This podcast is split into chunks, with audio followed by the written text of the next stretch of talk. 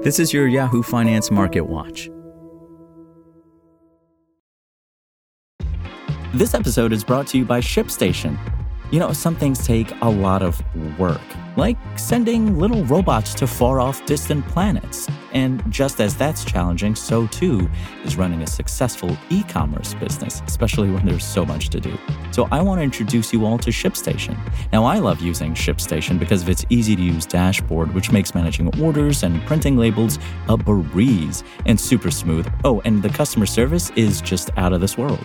It's exactly what you need to help grow your business. Sign up for your free 60-day trial at shipstation.com slash technews. That's shipstation.com slash technews. U.S. stocks slipped on Wednesday amid fresh signs of economic malaise as oil prices hit lows not seen since June and investors looked to data that signaled more cooling in the labor market. The S&P 500 fell about 0.4% while the Dow Jones Industrial Average dropped more, nearly 0.2% or about 70 points. The Nasdaq Composite shed roughly 0.6%. Wednesday brought fresh signs of softening in the labor market as the ADP gauge on private payrolls missed expectations, finding that 103,000 jobs were added in November. That came after Tuesday's soft reading on jobs openings bolstered optimism for a Fed pivot to cutting interest rates.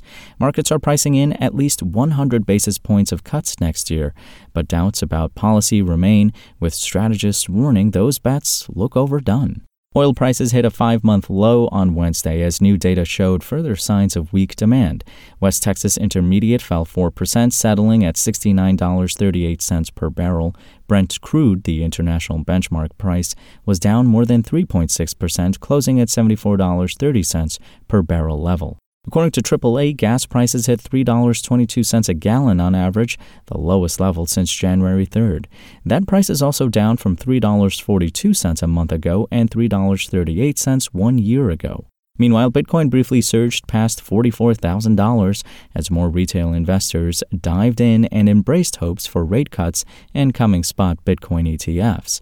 The leading digital asset has since given up those gains, coming off notching a six day win streak, its longest since May on Tuesday.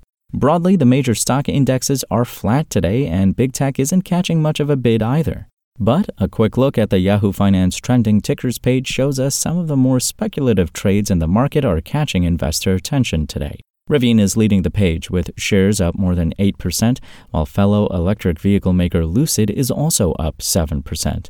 Both stocks had been down double digits heading into the November rally.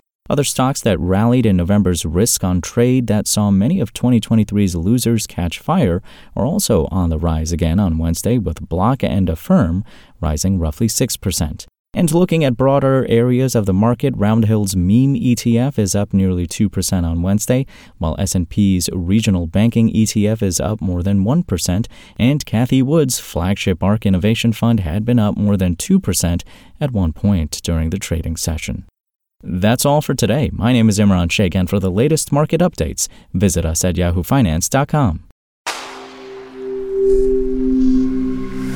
Spoken Layer. Want to learn how you can make smarter decisions with your money? Well, I've got the podcast for you. I'm Sean Pyles, and I host NerdWallet's Smart Money Podcast. Our show features our team of nerds, personal finance experts in credit cards, banking, investing, and more – and they'll help you make the most of your money while cutting through the clutter and misinformation in today's world of personal finance. You'll get clarity on strategies to help you build your wealth, invest wisely, shop for financial products, and plan for major life events. Listen to NerdWallet's Smart Money Podcast wherever you get your podcasts.